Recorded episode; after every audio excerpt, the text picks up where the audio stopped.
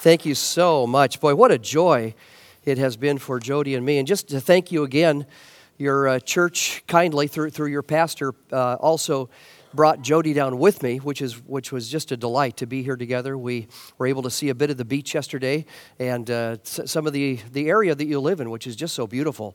So we have very much enjoyed, but mostly we've enjoyed just uh, conversing with you and getting to know some of you and uh, we have experienced a real warm reception and hospitality. So thank you so much for your kindness to us. I hope you have session three, the notes. Uh, session three, the work of the Holy Spirit in empowering sanctification.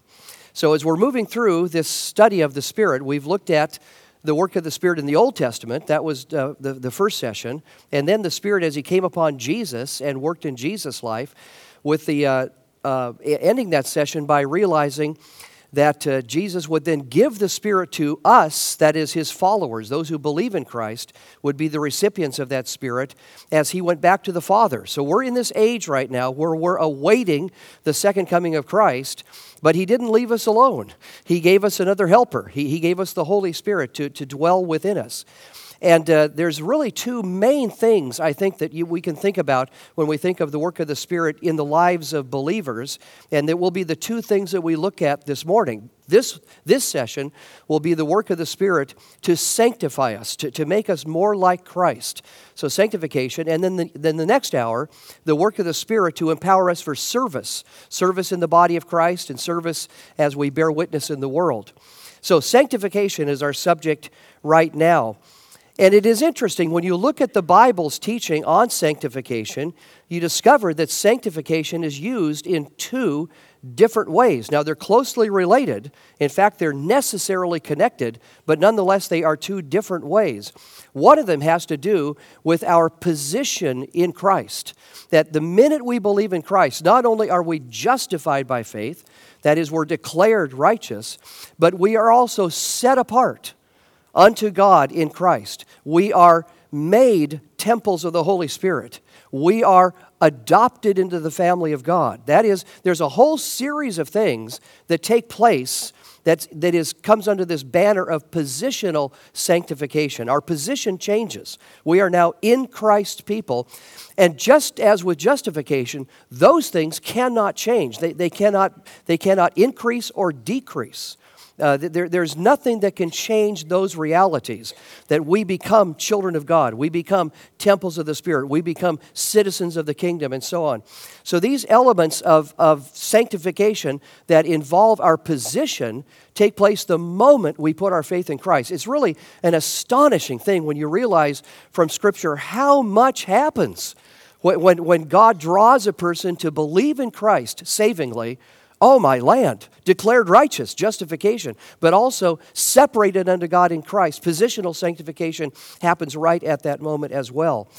That's, that's one of the ways in which the Bible talks about sanctification. The other one has to do with our growth. Because we are set apart to God in Christ, we grow to become more like Christ, right? So you see that positional sanctification really is the outworking of did I say that right? Progressive sanctification, if I misspoke, progressive sanctification is the outworking of positional sanctification. So, indeed, positional or sometimes called definitive sanctification is the basis for progressive or incremental sanctification. Another way to think of this is that through, through the New Testament, we see many, many indicatives used. Who we are, a Christian, do you know who you are? Those are indicatives that are the basis for the imperatives that come, how we are to live. So the imperatives flow out of the indicatives. Progressive sanctification flows out of positional sanctification. Well, let me just walk you through some of the elements of both of these. Uh, we can't look at all of it, it's just way too much to do in, in one, uh, one uh, session together but I want you to see at least definitions and some key passages that relate to each of these. First of all, positional sanctification. You'll see on the handout there uh, my definition of this that I use in class when I teach on this. Positional sanctification is this the present position or status of believers from the moment of their conversion, of being definitively and unalterably separated unto God in Christ. Thus, they are called saints. Isn't that amazing? Saints meaning holy ones, indicating their irreversible new identity as those who are separated from darkness to light, from the dominion of Satan to the kingdom of God's beloved Son. So, this happens to us the moment we put our faith in Christ. Now, here are just a few passages which use sanctification in that way that speaks of the definitive work, the, the, the positional work that we are God's people at the moment we believe. Think, think, for example, in Acts 26 18, where Paul is describing his call from Christ, not only his conversion, but his call to bring, bring the gospel to the Gentiles. Uh, Paul says this, or actually, Jesus is saying this to Paul. He calls Paul to go to the Gentiles for what purpose? To open their eyes so that they may turn from darkness to light, from the dominion of Satan to God, that they may receive forgiveness of sins and an inheritance among all those who have been sanctified by faith in me. Now, there, that word sanctified doesn't mean they're made perfect in their characters. It doesn't mean they're, they're completely holy in their own natures. Oh, no, they've got a long ways to go. All of us know that as believers. We come to faith in Christ. We're not made perfect, but what we are is separated unto God in Christ. We, we, are, we are, as this verse says, uh, we, we turn from darkness to light, from the dominion of Satan. Is that too strong? Dominion of Satan? Oh, no. We, we, we really didn't realize this when we were unbelievers, but we were held in Satan's bondage, doing his will. Look sometime at 2 Timothy 2.26 if you want to see a text that, that bears this out. 2 Timothy 2.26. So indeed, we were held in captive to Satan held captive to Satan, but now we are set free from that as we are God's people. So, indeed, that kind of sanctification. Here's another uh, couple statements that are really remarkable in the book of First Corinthians. And you know, it's amazing of all the books. I mean, you might think this would be in Thessalonians, where he commends these people for how they walk so faithfully and so on. No, this is the beginning of First Corinthians. What does Paul say? Chapter 1, verse 2 To the church of God, which is at Corinth, to those who have been sanctified perfect passive participle, participle, meaning this has taken place in the past and it has ongoing reality. It, is a continuing reality for them. They have been sanctified in Christ Jesus, saints by calling, literally, holy ones.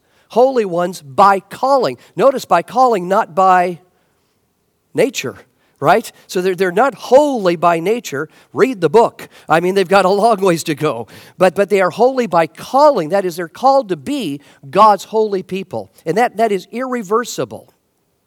Or also in 1 Corinthians 6 11, after he described the way people lived in their sin in various different ways, then he says, Such were some of you, but you were washed, you were sanctified Here's an aorist passive participle, again indicating this happened to you and it is definitive.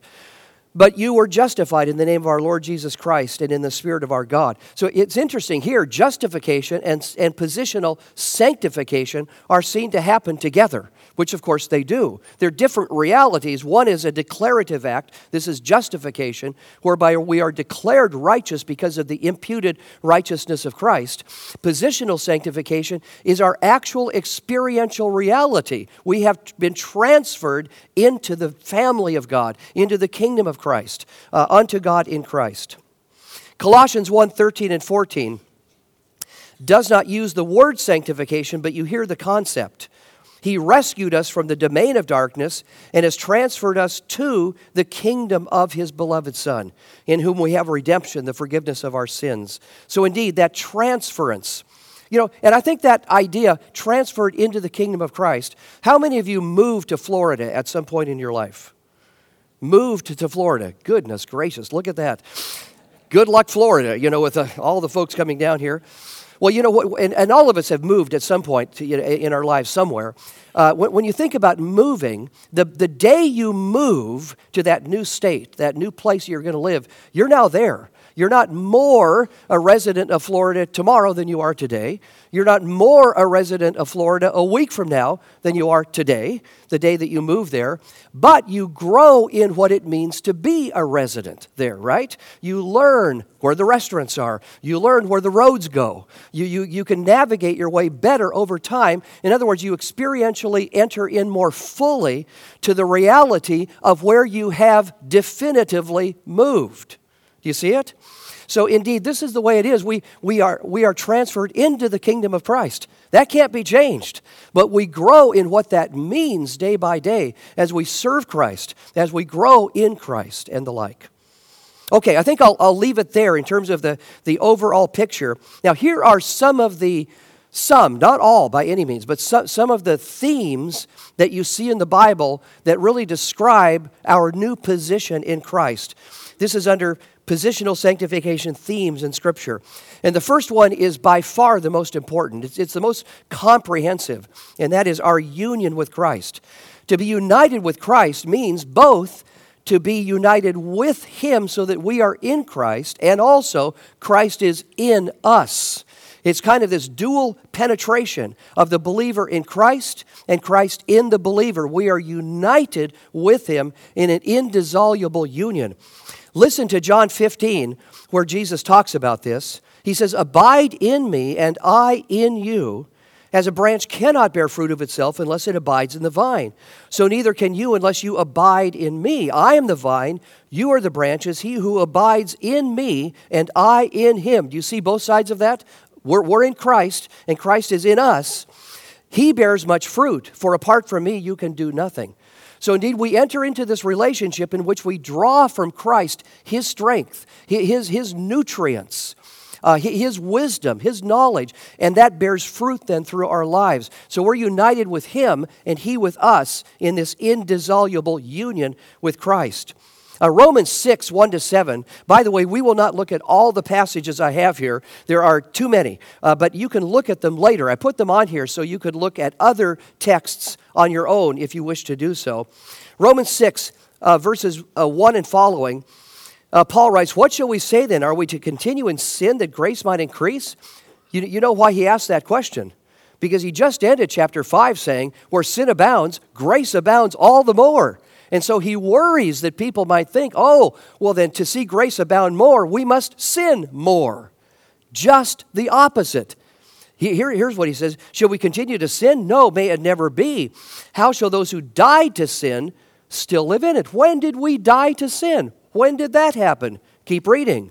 Or do you not know that all of us who have been baptized into Christ Jesus have been baptized into his death? Ah, that's where we died to sin. We were united with Christ in his death. When he died, by faith, we become united with the one who died to sin and rose to new life. So, indeed, our union with Christ provides us the confidence of knowing not only that sin is forgiven, but sin is conquered. Not, not, only, not only the penalty of sin removed, but the power, the dominion that sin had over us uh, now is under the control of Christ. Now, sin remains as an ongoing reality in this life. Thank the Lord in the new creation, it's gone. You know, there's no presence of sin anymore. I can't wait. I'm sure you're the same way. Because uh, we fight with sin in this life, and we will until the end. But nonetheless, we have been freed from the bondage of sin, from slavery to sin, because of Christ's conquering power being raised from the dead. So, indeed, Romans 6 is a great text that, that uh, helps us see that. Look also on the next page of your handout to Galatians 2.20. Galatians 2.20.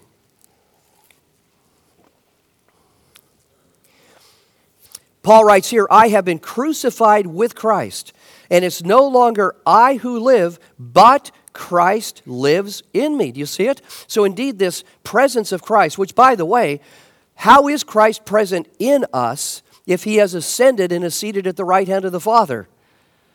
You know the answer to that?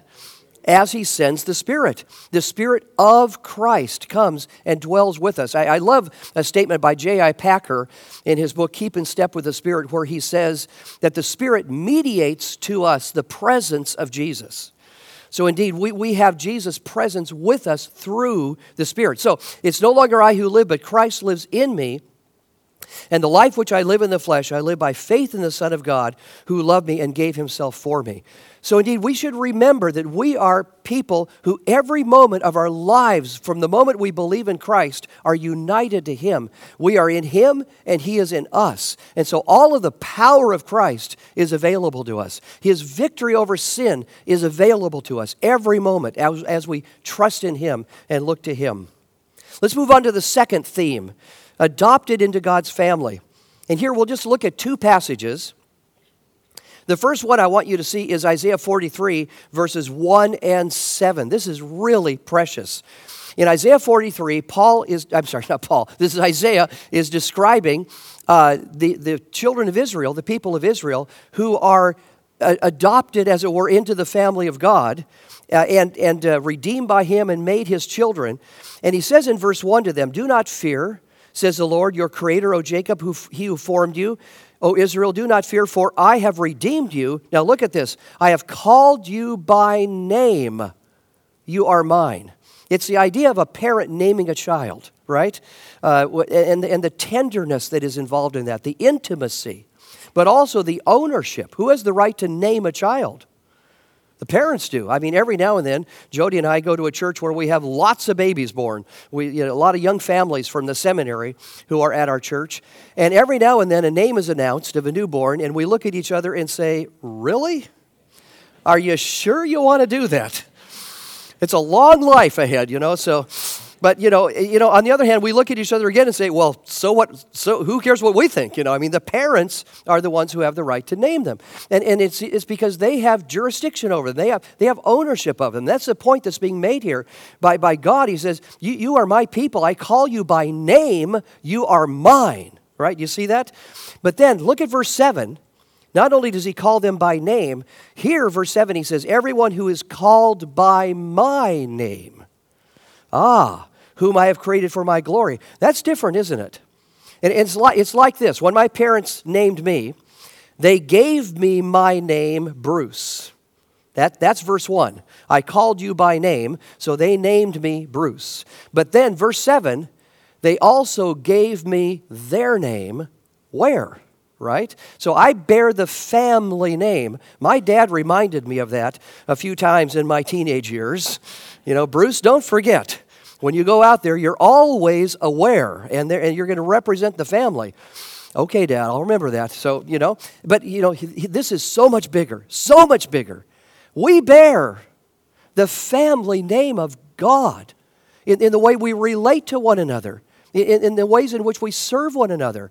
As we bear witness in the world, we are always representing the family name of God. It's incredible, isn't it? Here's the other passage we'll look at besides Isaiah, Galatians 4, verses 4 to 7. Paul writes, When the fullness of time came, God sent forth his Son, born of a woman, born under the law, so that he might redeem those under the law, so that they might receive what? The adoption as sons. Because you are sons, God has poured forth the Spirit of his Son into our hearts, crying, Abba, Father. Therefore, you're no longer a slave, but a son, and if a son, an heir through God. So, indeed, the, the joy of realizing we are brought into a relationship in which we are not only uh, the, the, the servants of the Lord, the, the friends, as it were, of God, but the very children of God, sons of God. And by the way, women, believers, don't begrudge the fact that you're referred here and a few other places in the New Testament as sons. Don't begrudge that, because remember the context here. You're, you're an heir. Who is an heir in, an heir in uh, Israel. Who, who receives the inheritance? The sons, right? Not the daughters. So, indeed, sons are, are, is the metaphor that's used here of all of us because we, we are brought into the full inheritance of Christ. All the riches of Christ that He has won for us in, in His work on the cross is ours by faith because we are made sons of God. Incredible. Next category we are citizens of the kingdom of Christ. Citizens of the kingdom of Christ. Again, just two passages, the first two that are listed there. Colossians 1:13. I love this text. He rescued us from the domain of darkness. And honestly, we we have no idea how bad that is. Un- under complete deception, uh, led by a liar who wants only to bring us to destruction.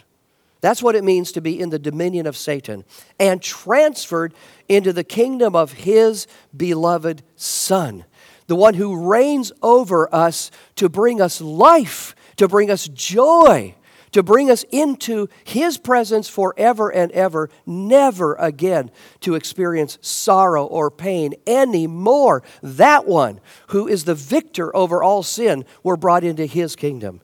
What a privilege it is. 1 Thessalonians 2:12 takes it one step further so that you should walk in a manner worthy of God who calls you into his own kingdom and glory.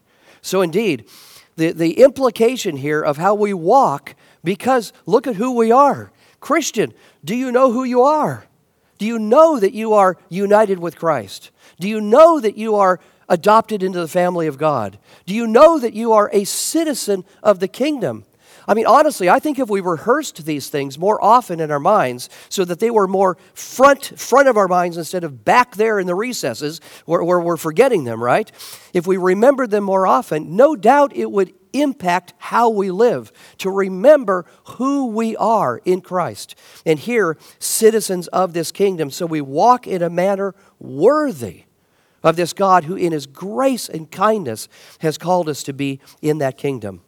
Moving on, number four, temples of the Holy Spirit on page three of your notes. Temples of the Holy Spirit. And here again, we'll just look at two passages. The first two that are listed there. And you'll see why in a moment. 1 Corinthians 3.16, uh, Paul writes to the Corinthians, Do you not know that you are a temple of God and that the Spirit of God dwells in you? Now, this is interesting because this text, in context, is clearly indicating the assembly as a whole, the congregation as a whole. Do you not, do you not know that you, plural, are a temple of the Holy Spirit, a temple of God? The Spirit of God dwells in you. So there is a sense in which the church as a whole is the temple of God. And what a vivid image that is. Temple in the Old Testament was a place where God dwelt and manifest his glory. Just think, think of that as a definition for the church the place where God dwells and manifests his glory. That's what church is. Incredible, isn't it? So we become the temple as, as we gather together. The Spirit is here, the Spirit is at work to bring glory to Christ, to magnify his name. That's who we are when we gather together temple of the Holy Spirit. But then, chapter 6 of 1 Corinthians, Paul says this flee immorality. Every other sin that a man commits is outside the body, but the immoral man sins against his own body. Or do you not know? Boy, it's amazing how many times Paul asked that, right? Do you not know? Don't, don't you understand who you are? Do you not know that your body is a temple of the Holy Spirit who is in you, whom you have from God, that you're not your own? You've been bought with a price, therefore glorify God in your body. So not only are we collectively the temple, each one of us individually has the Spirit dwelling within. Our bodies are the temple of the Holy Spirit. And this, Paul says, is why sexual immorality is so heinous in God's sight, such a violation of, of his ways for us, because we're actually violating the temple of God, he says, where the Spirit dwells within. So, temples of the Holy Spirit, the place where God dwells and manifests His glory, where, where His very character is stamped upon us. That is who we are now because we are in Christ. And then uh, let's move on now to the, uh, the next area of progressive sanctification. There are other things we can look at for positional, but I picked out some of the most important uh, of those as, as we consider who we are in Christ. But now let's move on to progressive sanctification. Here's my definition of this aspect of sanctification our growth in Christ. This, this refers to the continuous operation of the Holy Spirit in joining the believer's willful participation to strengthen our newly imparted disposition toward holiness, freeing us increasingly from the power of sin, and renewing us increasingly into the image of Christ. Notice a couple things about that definition. One is it's the continuous operation of the Holy Spirit. So, the Holy Spirit who regenerates us, brings us to faith, who creates faith within us now, and, and then fills us as we are temples of the Holy Spirit, now works within us to make us more like Christ. He, he's at work in us, uh, uh, you know, until. Uh, uh, until we are with Christ, when we are made fully like Him, He's at work constantly making us more like uh, Christ Himself, which was the Father's design for us. I don't have this passage on here, but you think of Romans 8 29, whom He foreknew, He predestined. This is the Father, whom the Father foreknew, He predestined to what? To become conformed to the image of His Son. I mean, there is no greater privilege than to be conformed to the image of Christ. And this is what the Spirit does within us. So it's a continuous operation of the Holy Spirit. But notice the next phrase enjoining the believer's willful participation. That is, this is something in which when the Spirit works, it doesn't make us passive, just the opposite. When the Spirit works, it renders us active in the very process of sanctification. Uh, John Murray uh, ha- has this wonderful statement that, that is, we work because God works. That's how sanctification works. We work because God works. So, as the Spirit works within us, it doesn't mean, oh, we don't have anything to do. It's, it's God who's doing this. Oh, no, we are involved in it because He is at work in us. He activates us in the process of sanctification. And then it, it, it results in both increasing freedom from sin so that's the negative side, but also increasing likeness of Christ reproduced within us, the positive side. Both those things have to happen. You can't become more like Christ without becoming less like sin, right? It just can't be. Uh, you, you, you can't be less like sin without becoming more like Christ. These two things go together uh, in our sanctification.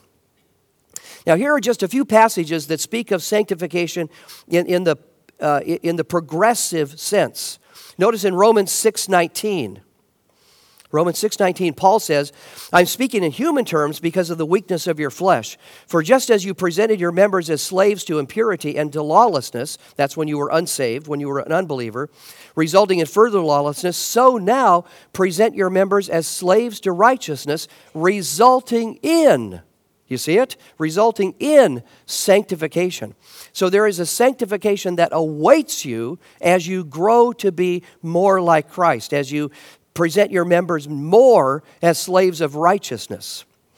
Uh, Colossians 1 Paul writes, so that you may walk in a manner worthy of Lord, to please Him in all respects, bearing fruit in every good work, and increasing in the knowledge of God, strengthened with all power according to His glorious might, for the attaining of all steadfastness and patience, joyously giving thanks to the Father who has qualified us to share in the inheritance of the saints in light. So, again, the word sanctification isn't there, but the concept is there in which this growth takes place increasingly, increasing in the knowledge of God, strengthened with all power, and so on. 2 Corinthians 3:18 We all with unveiled face beholding as in a mirror the glory of the Lord are being transformed. You hear that progressive element are being transformed into the same image, that is the image of Christ, from glory to glory, that is, in incrementally increasing degrees of glory. This is from the Lord, the Spirit. So, this is a fascinating verse for many reasons. One is, Lord is used both of Christ and of the Spirit. And so, it is one of the places where the deity of the Spirit is confirmed because he is, he is set at the same level of Christ, who is God. The Spirit likewise is God. But, but the Spirit's work is primarily to focus our attention on Christ, beholding as in a mirror the glory of Christ. And as we see Him, this principle is at work within us. You know what it is? This is worth gold right here. So listen up. This principle is God has so made us that we instinctively, naturally seek to become like whatever it is we esteem most highly. Let me say it again. God has so made us that we instinctively, naturally seek to become like whatever it is we esteem most highly, what we honor, what we treasure, what, what, what, what, we, uh, what we relish, what we love. Boy, this helps you understand the great commandment in a new way, doesn't it? Love the Lord your God with all your heart, soul, mind, and strength. And then what happens to you? You long to be more like the one you love, right? So here is the Spirit putting Christ before us so that we behold his glory. And when we see the richness and the greatness of Christ, what happens in us? We long to become more like that. So we're transformed in increasing ways from glory to glory. Uh, this is from the Lord the Spirit. So I think this is why we have four Gospels in the Bible. I think so. Because, you know, uh, the, the Father and the Spirit, both who want to focus the attention on Christ, I just wa- wanted to make it so clear to us the glory of Christ. So, so we have a, an account by Matthew, and then, and then Mark, Mark provides his contribution, and Luke provides his, and John his, so we can see from four different angles more of the glory of Christ and, and, uh, and become more like him through that. Uh, let's see. Let me just mention one more, and that is in 1 Thessalonians uh, 4, where Paul has commended the Thessalonians. Just in the previous verses, he says, You're, you're doing great, but I want you to excel still more, he says. And here's what he says then in, in chapter 4, verse 3 This is the will of God for you, your sanctification. That is, you abstain from sexual immorality. So indeed, they are to, to uh, live lives in which they are exhibiting increasing sanctification. And one of the key ways back then that sanctification increases is a key way now, and that is becoming increasingly sexually pure. That we resist sexual temptations as part of what it means to grow in Christ. It, it, is, a, it is an issue that has always been the case for human beings, but, uh, it, and it is one that is especially prominent for us today. This is the will of God for you, ladies and gentlemen, uh, members of this wonderful church. Your sanctification, that is, that you abstain from sexual immorality. Hear the word of the Lord on this.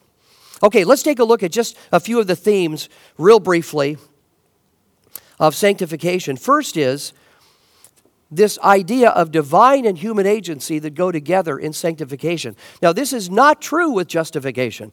God just declares us righteous. It is not true with positional sanctification. God just makes us his children, transfers us into his kingdom, gives us the Holy Spirit, right? So all these things happen in justification and positional sanctification unilaterally by the work of God. But progressive sanctification, oh no, we're involved in it. We, we, we are activated by God in this. And here are just a, a few statements. I'm going to just mention two of them here. 1 Corinthians 15 10 where Paul writes, But by the grace of God I am what I am, and his grace toward me did not prove vain. But I labored even more than all of them, that is, the rest of the apostles. This isn't uh, braggadocio, it's just a fact. You know, Paul sacrificed far more than any other of the apostles. I labored more than all of them, yet not I, but the grace of God with me.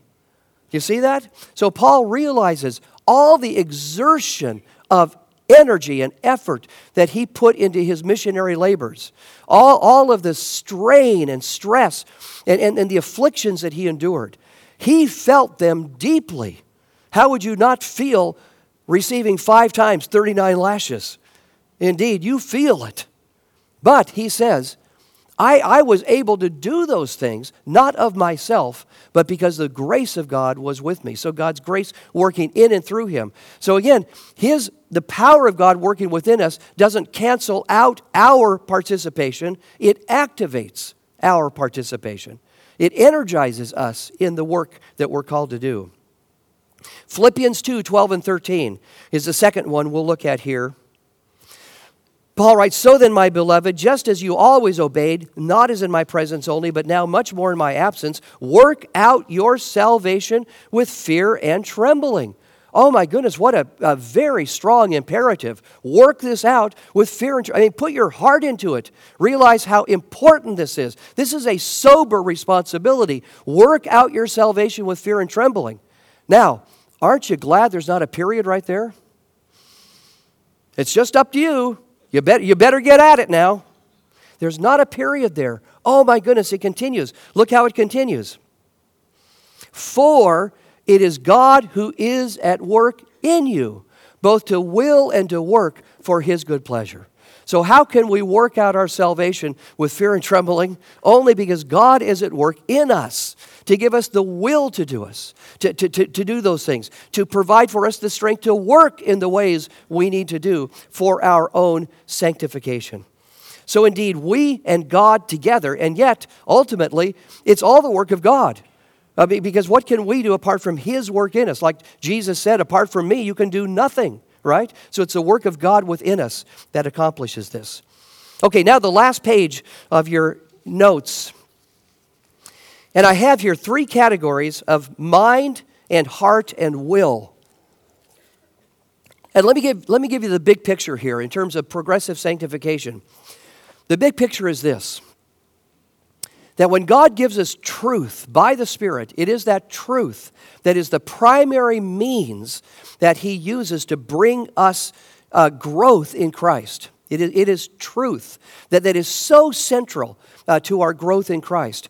But God intends the truth that He gives us to travel, to travel first into our heads, from our heads into our hearts, and then from our hearts through our hands in activities, in, in the work that we do, in the, in the ways in which we will and choose to do what we do. And the order is really important. You have to go through the head first for the heart to be impacted, then for the hands to, to work in the ways that are the natural expression of how God has remade us. There is no direct connection from head to hands. Now, I learned this model when I was growing up in the church I grew up in. That the, the basic model was right thinking results in right living. And I, I believed it because that's what I was taught. But I read Jonathan Edwards later, and I realized this misses something. There, there are many, many people who know the right thing to do, but they don't do it. Right? You think of, of a typical addict you know, he knows better than, than to take more drugs or alcohol or whatever the case might be. But, uh, but boy, he's, he, he's, not, he's not acting according to what he knows. What has to happen is that knowledge has to have an impact on our deepest affections. I'll say just a minute in a minute what those are our deepest affections, which then change us from the inside out. And when we are changed in our affections, what we love, what we cherish, what, what we value with, with the greatest fervor, those affections then result in living out not, not necessarily what we merely have known, but now what we know and love we do live out what we love far more consistently than we live out merely what we know. So it is so important, my friends, that we realize that God intends His truth to travel first into our heads, but then make the connection to our hearts and the affections. Then we live in different ways as a result of that. So let me just walk through this with you in just a, a couple minutes as we close. Just one verse from each, each text here, each, each category. First of all, transform mind. Isn't this the point that Paul makes? You know, you think of 11 chapters in the book of Romans, and now chapter 12 begins the practical application uh, of all that truth. And what does he say in Romans 12, verse 2? Do not be conformed to this world, but be transformed. How? By the renewing of your mind, so that you may prove what the will of God is, that which is good and acceptable and perfect. So, indeed, the mind becomes the central faculty that God has given to us that, that provides the resource for transformation. You know, Jonathan Edwards likens the mind to a fireplace which is stocked full of wood. The wood in the fireplace is like truth that we put into our minds. And of course, that truth better really be true, right? Because if it's not right, if it's not correct, my goodness, we're going to have affections that are remade according to false ideas and live in ways then that are wrong, right? So, how important it is. You, you folks are blessed to be at this church. I, I know you know that, but oh, you are with all that is available to you to get that truth that really is true into your heads. That is so important. But then, as, but then, as Edward says, but having fire in the I'm sorry, having wood in the fireplace doesn't provide the fire. You need, it, you need that wood ignited. What's that? Affections. So then, affections, number three, transformed heart or affections. Uh, affections are different from emotions. Emotions are fickle, easily changeable. You know, one word from somebody can, can take you from, you know, having a happy day to feeling absolutely horrible. If, if, emotions can change on a dime, as they say. But, but, but affections are resilient, they're, they're stubborn, they don't change easily. They're, they're the, really the core of what we love most deeply and hate, what, what we cherish uh, mo- mo- most uh, uh, gloriously, and, and what we despise. And those affections take time to be retrained. It takes truth hitting them over and over and over until you not only see the truth of the truth, you begin to see the beauty, the wisdom, the goodness of that truth. And then your affections are changed. That takes time for that to happen, but that's what needs to take place in us. So that, for example, Psalm 16:11 this will happen in you. You will make known to me the path of life. In your presence is fullness of joy. In your right hand there are pleasures forevermore. So you realize, yes, it's in the presence of God. It is with Him and His truth. That's what brings me true satisfaction in life. That's what is truly good. That's where life truly is found. This is the pathway of joy, is following the commandments of Christ. Didn't Jesus say that? I, I, have come that you might have life and have it abundantly. These commandments that I give to you, um, I, I, give them so, so, that my joy may, it, may be in you and your joy may be made full indeed. So that, that affections where we grasp the beauty, the glory, the wonder, the majesty, the awesome uh, wisdom of those truths is what our affections are changed. We grow to love more as God loves. We grow to hate more as God hates. And so we are changed. And then that affects our will. So indeed, Romans 6:13 we have this imperative do not go on presenting the members of your body as to, to sin as instruments of righteousness, but present your, to, to yourselves to God as those alive from your dead, from the dead and your members as instruments of righteousness to God. And so you realize this is where life is found. This is where you will find your true satisfaction. And so you live out more naturally what you have come to love. So, my friends, sanctification, it's a glorious work that God is, is at work doing in us. First of all, to separate us unto God in Christ, which it can never be changed. What a, what a joy it is to know that. We are His children, citizens of His kingdom, and so on. But then, because of that, to grow increasingly in becoming more like Christ as we learn of Him, see His beauty, see His glory, learn His truth, love His truth, and then live it out in greater, with greater consistency so that God indeed is honored by the way we live our lives and, and, uh, and, and we experience the joy of that life together. Let's pray together.